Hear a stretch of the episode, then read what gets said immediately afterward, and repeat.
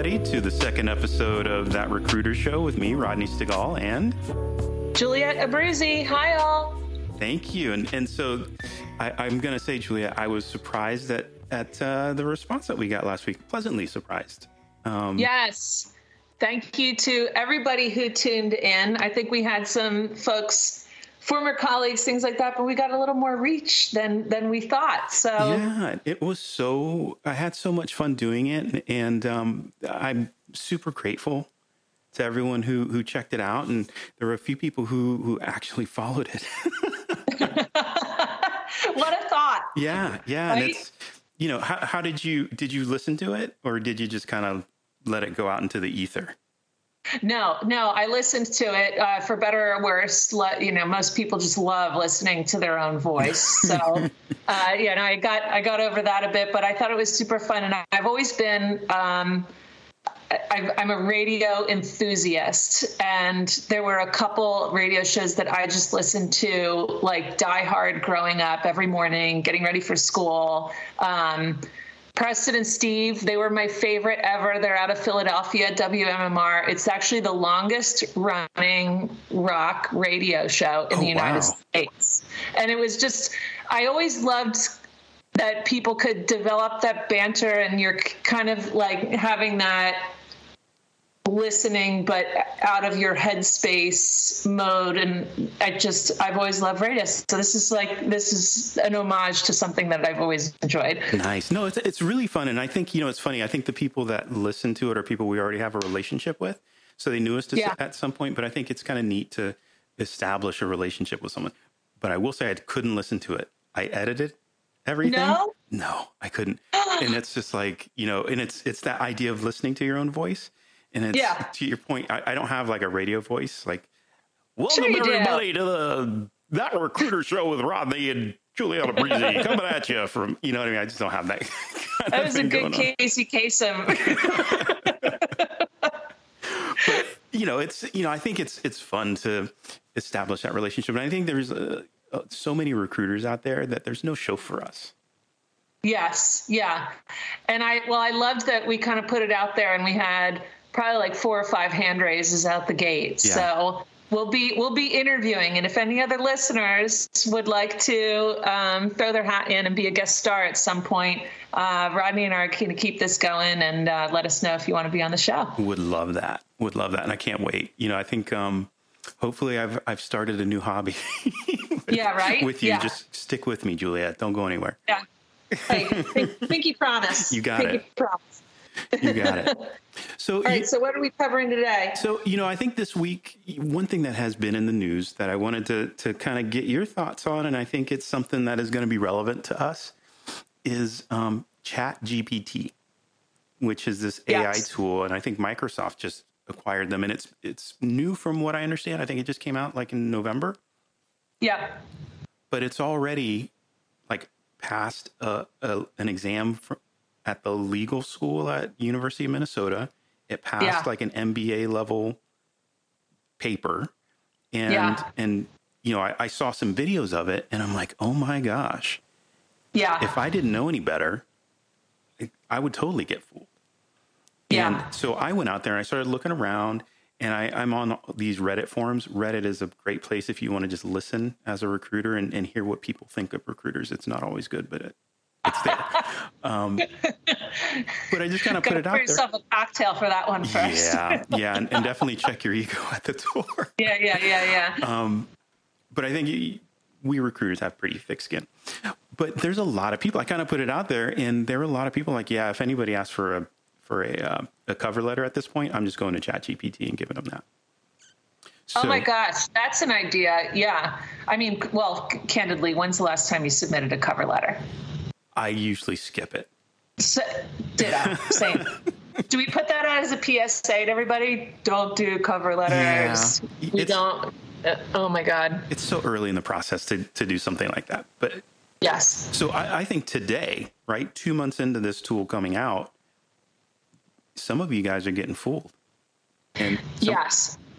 Well, I'm thinking about so we went to we went through a very rigorous um, interview process for our last role, Right. um, and it included a very robust writing assignment. And I'm curious if it would, you know, pass through something like that. And I mean, I, I spent I probably spent five or six hours on mine. I don't know if you remember. You, you're a little further back than me. I probably spent about five or six hours. Um, I think I did it kind of, you know, kind of free flow. I don't know how long it Yeah. took.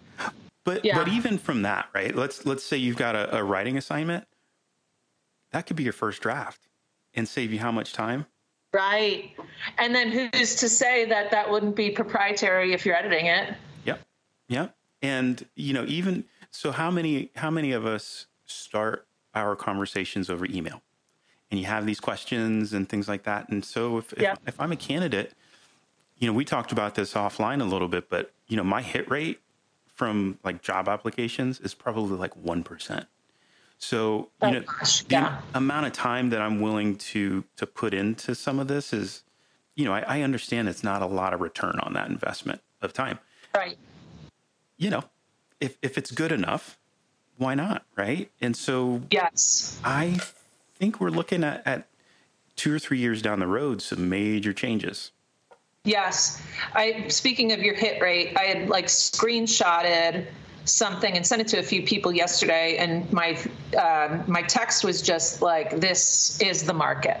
So um, America's talent acquisition leader, a, a role that we would both be qualified for. It was posted yesterday for two hours. Um, Full time director role, 10,000 plus employees. Um, it had 296 applicants in two hours. Wow. And and like you said, if I don't know somebody there, why on earth would they pluck my resume out when you know you've probably got similar experience, Juliet and Rodney, two resumes side by side.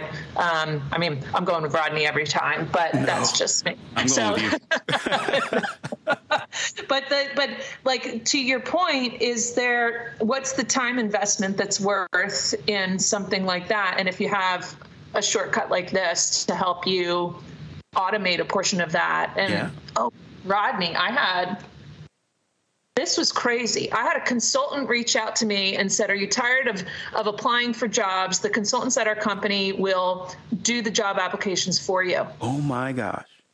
I know. I was like, well, that's a sector that for. So you give your resume and what you're interested in, and they do all the applications for you. Get out of here. I know. Oh my gosh. Now I briefly thought about it. I brief, brief, very brief. I didn't think it was a good way to spend my funds, but yeah, yeah. I mean, I, I don't think I do that, but I think there's definitely a market for that, right? yeah, wild. Oh my gosh.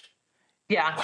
All right. So back to the back back to chat the chat GPT. The, the most this is so new to me, but the most adjacent experience I had is I was recruiting for a business intelligence organization, and it was very important for them for um, these folks to have people that could um, digest, clean up the data, and then translate it to basically, you know, VP C-suite clients. And that presentation was of utmost importance. And if you remember a few years ago, a, a PowerPoint feature that I quite love is that little box that you can click that says design ideas. And you can start out by just putting a bunch of text blocks all over the page and you put that design idea and then all of a sudden like woo this is fantastic looking so those business leaders didn't like it they wanted somebody to be able to present their own findings and and put it into a digestible way so um, they ended up doing kind of a supervised version of it where the person had to create the um, create the PowerPoint under their watch. Yeah, Wow. yeah. Um, you know, I wonder if Jet the Chat GPT does this coding. Do you know? It does. It does. So I've Oh, seen videos well, where you can ask it to produce like Java code and it does it. Wow. That's why it, this is going to change things. And I, I, you know, I think this is the very beginning of it. You know, AI has kind of gotten to this point, and I have two examples of that. There's Yeah. a vendor out there, and they sit in front of Workday recruiting. So, and I okay. forget the name of their, I forget the name of the company. I should have been more prepared, but you know, I think Microsoft, Southwest Airlines are both using them. And okay. they have an AI feature and and it's really more about steering you as a candidate into the right places. Okay. However, that is kind of where we were yesterday. Yeah. But where we are going with this is very easily if you're in a high volume operation, this is going to completely take out the need for recruiters because you can have this AI learn what questions to ask, how to respond, take those and and kind of rack and stack them to a hiring manager who then makes a decision on interviewing which your interviewing process can be automated. So yes. you don't have a recruiter in the loop at that point. Your your recruiter is gone really. And if you have a recruiter, it's really at a higher level focused on filling the pipeline and getting the pipe, yeah. the talent attraction side of it. But you don't have anyone who's doing general screens or anything. Right. I think that's the way we get, we're going. Yeah. I feel like the closest thing we have to that right now is like the knockout questions that you can add on to an ATS that say like have you had leadership experience yes mm-hmm. or no have you had that? And you know that's that's pretty rudimentary but to have it in in an ai and then steer you um yeah you get a little even, banter right? Yes and think about like like for example that job posting with 296 applicants. And we know that sometimes that's kind of the dead end. Mm-hmm. But to think if you could have a redirect, or if your system could then say, hey, this person applied before, and um, you can get them into the process now, and they're still available, and here's all their information. Like that, that could be that could be really helpful too. Yep. Yeah, it's you know it's it's going to be pretty interesting, and I think that's that'll be my kind of tell right when it yeah. when it really starts to get implemented and in our industry in that way. I you know I think on the higher order skills there's so much nuance and you know interpretation that needs to be done during the phone interviews because you know yeah. oftentimes in a in a touch labor situation a call center you're kind of looking for very finite things right you know yeah. can this person lift 50 pounds without accommodation can they work in you know those types of very basic things versus you know when you're talking about engineering skills or technical skills you're you're trying to infer a lot in that mm-hmm. conversation is and it's not have you done this certain thing it's part of a recruiter's job is to say how good do i think they are because i've got yeah. to recommend this and pass it on i don't know that it doesn't feel like it's there yet in, in any way but yeah. i certainly feel like once we get to a point where it can can do kind of the high high touch high high volume stuff yeah we're on the chopping block after that because it's evolving, right? Yeah. Remember those old, like, it was like probably when we were in high school and you're getting ready to apply for colleges and they make you do that, like, personality skill test and it spits out, like, hey, you could be a teacher or you could be a municipal worker or mm-hmm. park ranger. And it gives you, like, all the different skill set and things like that. I think my, you know, obviously that was like super rudimentary and for us many moons ago, but I would be very cool if I know sometimes for a recruiter, especially a new recruiter, working those figuring out those transferable skills in sourcing and then translating it to a business leader is a skill set that has to develop over time. Yeah. But I wonder if in something like this, where it's like, hey, you know, Rodney has managed large teams as a talent acquisition leader. He is KPI driven. He is knows how to use tools, system processes. What makes Rodney not applicable for a head of operations role? Right. Right. So that's a scary thought, isn't it? that's a scary thought. And so my mind jumps to so and and so we never really talked about this in the in the previous episode but my background's in industrial and organizational psychology and you know i look at exactly what you said and start to think of normalization of data in the sense that you're kind of building a a normal curve mm-hmm. per skill set that says okay you know 68% of of the people who do this job have these traits or this trait in particular and as you start to gather data, if you're a smart organization and you're keeping it and you are acquiring new data, you can start yeah. to develop a model that tells you those types of things. Now, in our industry, are people doing that so much? Nah, you know, I don't think so. Right. I, I, think that's the bane of HR is that they've they've got so much data they don't know what to do with it, and most HR people are not data people. Yeah. But I think that data is there yeah. do exactly what you said, which is kind of scary, isn't it? Yeah. And oh my god! If you've got if you've got the information, like if you've got the system behind it, and thinking of that as the data instead of you trying to relay that, mm-hmm. that might give you a little bit of backing to get people into roles that they traditionally might not have yeah. been open. To. And it's a data-based assessment, right? It's not. Yes. I think that this person could do it based on my conversation, which which takes a lot of credibility as a recruiter. But when you start to say, you know, you know, 70% of our top performing whatever they are technical technical whatever yeah. have this have these traits. And this person has these traits as well.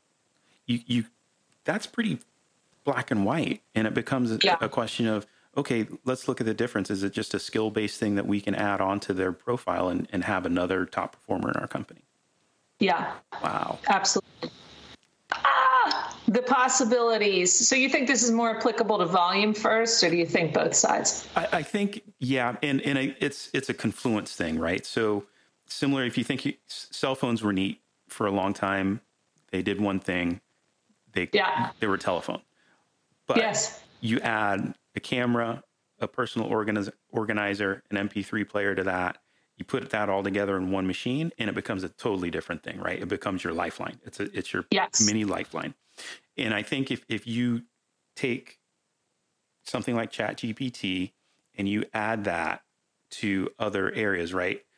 That's where you start to integrate that into your ATS systems and then your your assessment systems. You start to get into that that world. Yeah, that's my opinion. Yeah, right. You add the the interview integration onto it. I think in and of itself, it's a one trick pony. It can trick you with text, but you start to add on those other pieces and integrations to it. Who knows? Yeah. Um, I- I'm going to be wildly like off the mark with that a year from now, and people are going to be laughing at me. no, I'm thinking about what I what I what I got hung up in my head on was um, how much I dislike chatbots as they exist today and that little thing that comes up in the corner like how can i help you? Or are you looking for a job? And I, for some reason maybe i'm too conversational but the first like the first thing that i say the bot is always like sorry i don't know what you mean. And you're mm-hmm. like okay i'm just close out this it's, box. it's the Turing test right? It doesn't pass the Turing test. You, it doesn't feel like you're right. having a conversation with the person. Right. And if you can pass the Turing test that's a long way. Like look at the videos like have you seen the ai generated videos of like celebrities and stuff like that that are fake but they look so real see that stuff is scary i mean you've been in defense long enough to mm-hmm. know that that stuff is a that's that's a slippery slope but you add this to that and what's to say all of a sudden like you're talking to a an AI generated Juliet Abruzzi, and I don't know that it's oh, a fake God. person. You know what I mean? Like, yes, that's not out of the realm of possibility at this point. oh, Rodney. I feel like we're getting into like an iRobot scenario, oh, but I feel like I've got a tin ha- tinfoil hat on at this point, to be honest yeah, really. with you. But I know, but I that's, know. That's the you know I I just I think this can go a lot of different ways at this point, you know, and and it's it's two Imagine months into this that. thing. And would it be would it be our responsibility as the human race to say like, hey, just so you know, this person is not real, but it will feel real. Like it, yeah. that seems like a disclosure that needs to happen. That is that is 100% the ethical thing to do, and I yeah. think you know that helps people. But I think if as soon as you try to pass that on as as you know, this is a real person, or you don't make that statement, a you're going to lose credibility. Yeah, right. Absolutely. Which is going to impact whether or not people want to work for you. But I think that also says a lot about you as an organization that you would try to do that. Um, yeah. And, you know, I think doing it is, I don't know, I think that's just the right thing to do, bare minimum, right? Yeah, yeah, That's so absolutely. it is. So, um, our next, yeah, Yeah. Do you want to, you want to take a quick break and then we'll, uh, we'll, we'll start up with our, our next topic? yeah, Sounds sounds, good. good.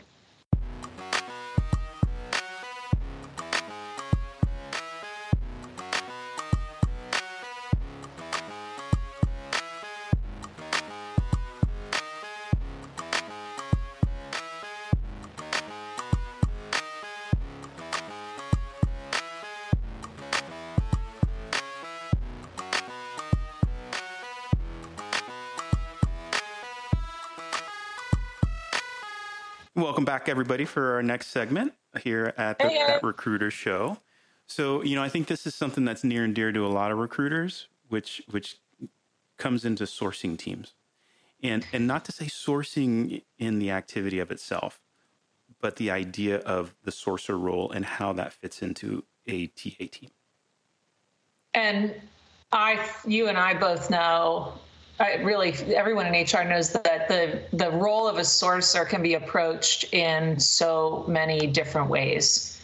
Um, the structure of the team, what they're looking for, the life cycle of sourcing, um, where you're finding the talent. I mean, there's so many different directions you can go with it. Now, I- Rodney, you've managed more sourcing teams than I have. I think I've managed Have I? two. At, I don't know. I've managed two at two different companies.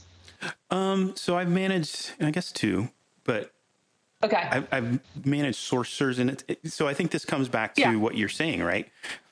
I think I've seen it go from the idea of I have a recruiter and all they're going to do is float me resumes to the, the full structure of a sourcing team. And so I will backtrack on what you're you were talking about in terms of, of that structure okay. and go back to skill because it's a I think it's a totally different person from a full life cycle recruiter in Yes. mentality. and some organizations approach it as sourcing as a pipeline for recruiting. Mm-hmm. And- and I've never felt like that was that was a very imperfect model. Yeah, I mean, you, you can really bog down your recruiting team doing that, Yeah. you know, versus, you know, what you and I, I think, conceive of as sourcing. Yes. And, and I think you can you can also do yourself a disservice by saying, "Oh, it's sourcing. I'm going to go put a bunch of recruiters and tell them to source." Where, in my mind, disagree with me. Tell me I'm stupid if I'm wrong. But I, you know, I think of a sourcer as almost like a ninja when it, or, or a hacker. Oh my gosh. Uh, I, I was I was going the direction of like um, like forensic investigator, like private investigator, like the people that like when your hard drive dies and you hand it over to them, you're like figure out what's wrong. And Yeah. that's I mean, some of my best sourcers have just been so technically sound. Um, and like you said, like the the SWAT team that comes in and all of a sudden it's like, whoa, like you've got this like laser beam Right. that you just put out there. yeah, and you know, I think of a of a of a recruiter as, you know, I, look, I'm Gabby. I can gab a little bit, and I I can go have a conversation at 45 minutes about nothing if I have to with with a candidate. Um, and that's Yeah. I think that's something a recruiter can do. And I think some of the best sourcers that I've ever met yeah. don't like doing that. You know what I mean? They really enjoy Yeah. being on their computer and digging out information and leads and and finding people. Now they as I think as part of what we do can have those conversations and, and part of qualifying people, but it's not where they live.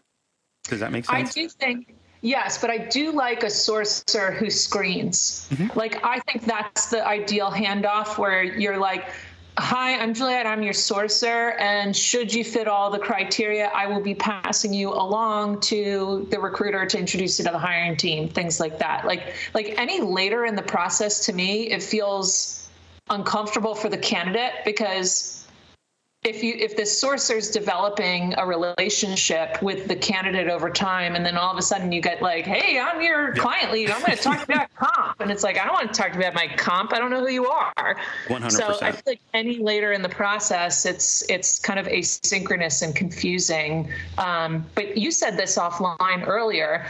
A lot of both candidates and hiring managers and companies don't understand the difference between a sourcer and a recruiter. Correct I 100% believe that.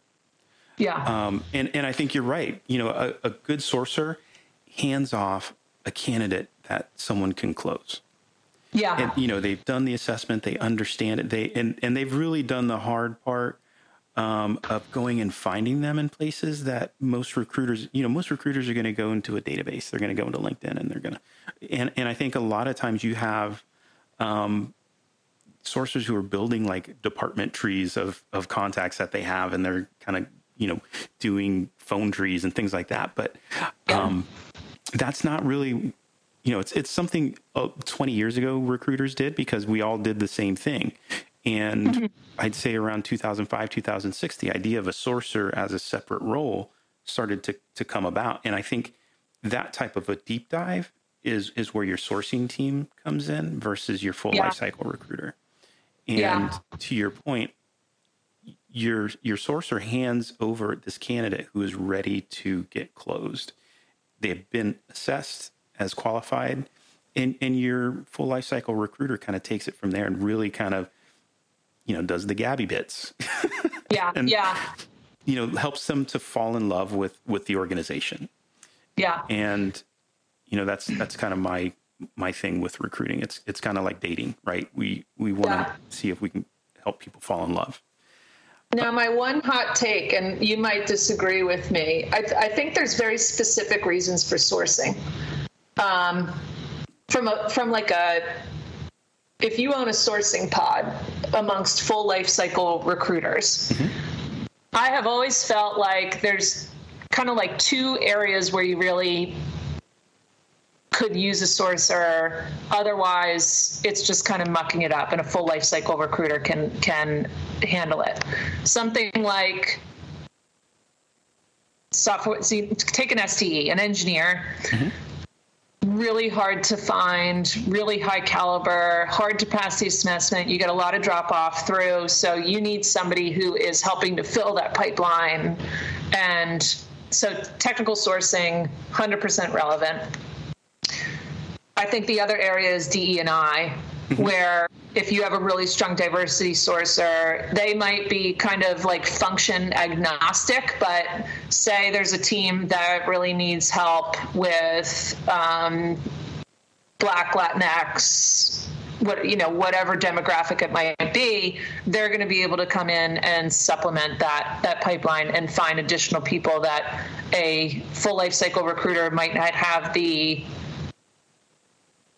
time to mm-hmm. dedicate or the wherewithal or the skill set. So um, I don't know about you. Like to me, like okay, a marketing specialist, you put that up there, you're going to find a good qualified person. I don't think that needs sourcing support, but that's that's my two cents on that. Yeah, I think you make a good point about DEI though, um, because it, it, can really quickly get to overlap, right?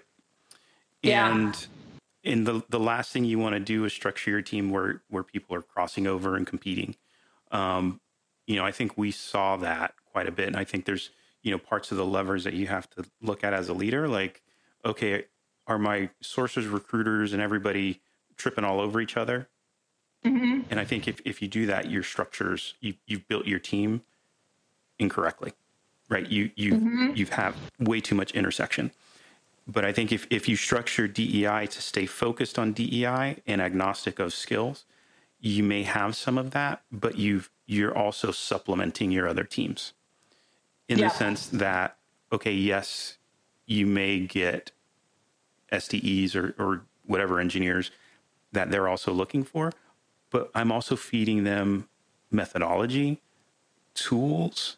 Um, I'm going to set up events for for partnership in coming to to um, execute.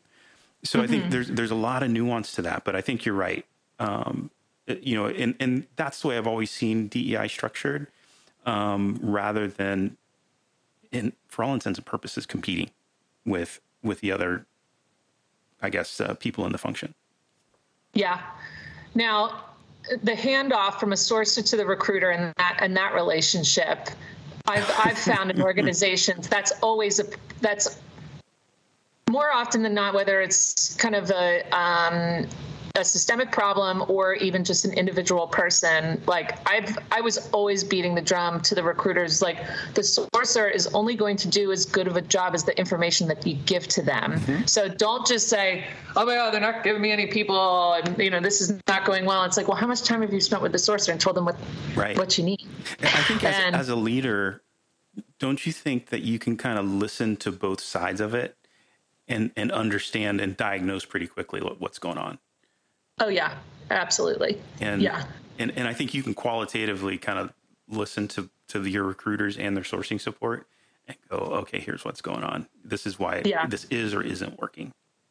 I've always been so uh, just beat the drum on having that such a meshed interwoven mm-hmm. like bring them to the intake meeting bring yeah. them with your hiring manager like let them hear directly from the source so that when they're going to market for you to make you look good they can tell the story too.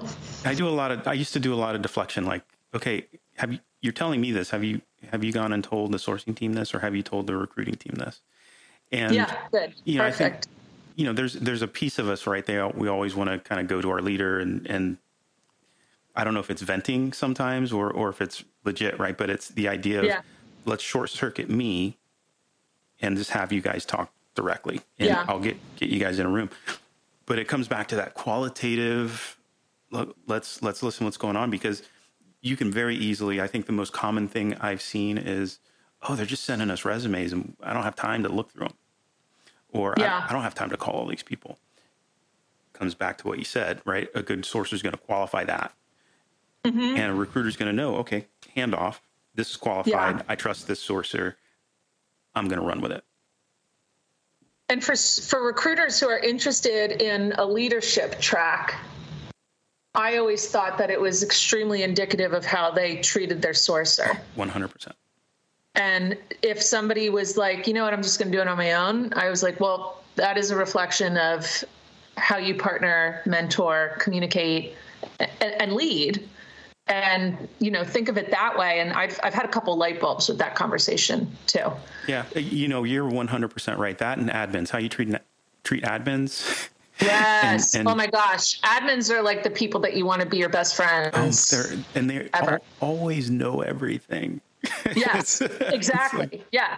I mean bring flowers and cookies. Holy cow. Yes please. Yeah. Um, with sourcing, one of the things that I feel like falls off a little bit is events. And I've always been a strong believer that your sourcing team should be the ones there and representing and going through candidates, taking that inventory. Like, I, I know that's a little bit different than. Um, the standard setup, but I always felt like if the source is the one that's there at the at the pipeline and they're responsible for figuring out where they go. Yeah. I, I, always enjoyed having the sourcing team own that piece. What What about you? Yeah, I think you know it's super important to to kind of look at the event because some of those events are forward looking, right? You're not necessarily going to come away with people you're going to hire um, versus a hiring event, quote unquote. And mm-hmm. you know, I think that partnership has to be there. And I, I, think if you have a sourcing team, why would you not have a sourcing team that's running your events like that? Yes. Right. I think that's part of that function. You have to, to in, in some respects, hand over that trust and the keys to yeah. what's the best, you know, I want people on my sourcing team to tell me where to go find people. I don't want to say, Hey, you know, why don't we try this? I want them coming and yelling yeah. at me like, why aren't we there?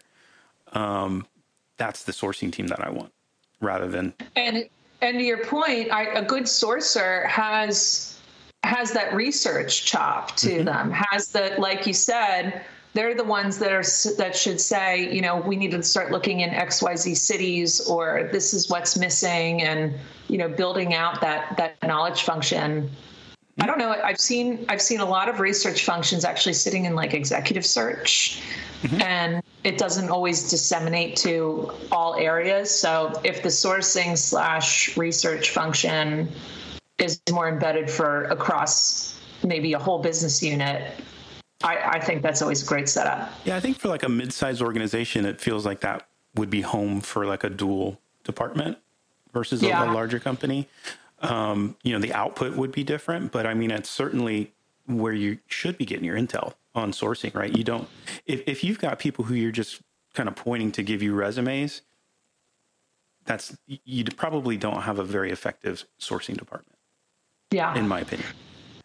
But so when you were putting yourself back in a recruiter seat, what was your least favorite thing to source for?